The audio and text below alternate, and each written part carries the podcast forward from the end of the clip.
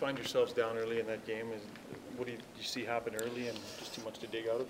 Yeah, you know what? Um, you know, maybe a fortunate bounce or uh, you know whatever on that first play, and you, know, you never want to find yourself down one after a game like we had on Saturday. Um, you know, two, a couple bad penalties and, and they capitalized. So um, down three, it's hard to battle back. But I thought we did a good job after that to make it a game. Um, you know, we, were, we were right there.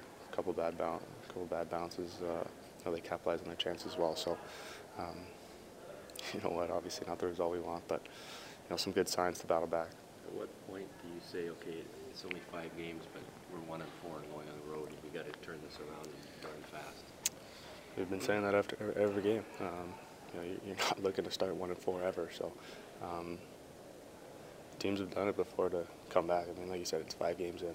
No one's in the panic button here. Um, I'm sure there'll be doubters now, but you know, we still believe in this room, obviously. Um, you know what? We, we it's a little bit magnified because it's the first five games. I mean, if we go through the season where you know, one in five stretch stretch in February, I mean, it's not good, but it's not as talked about as it is now. Um, very magnified with the start of the season, but um, you know, we'll battle out of it.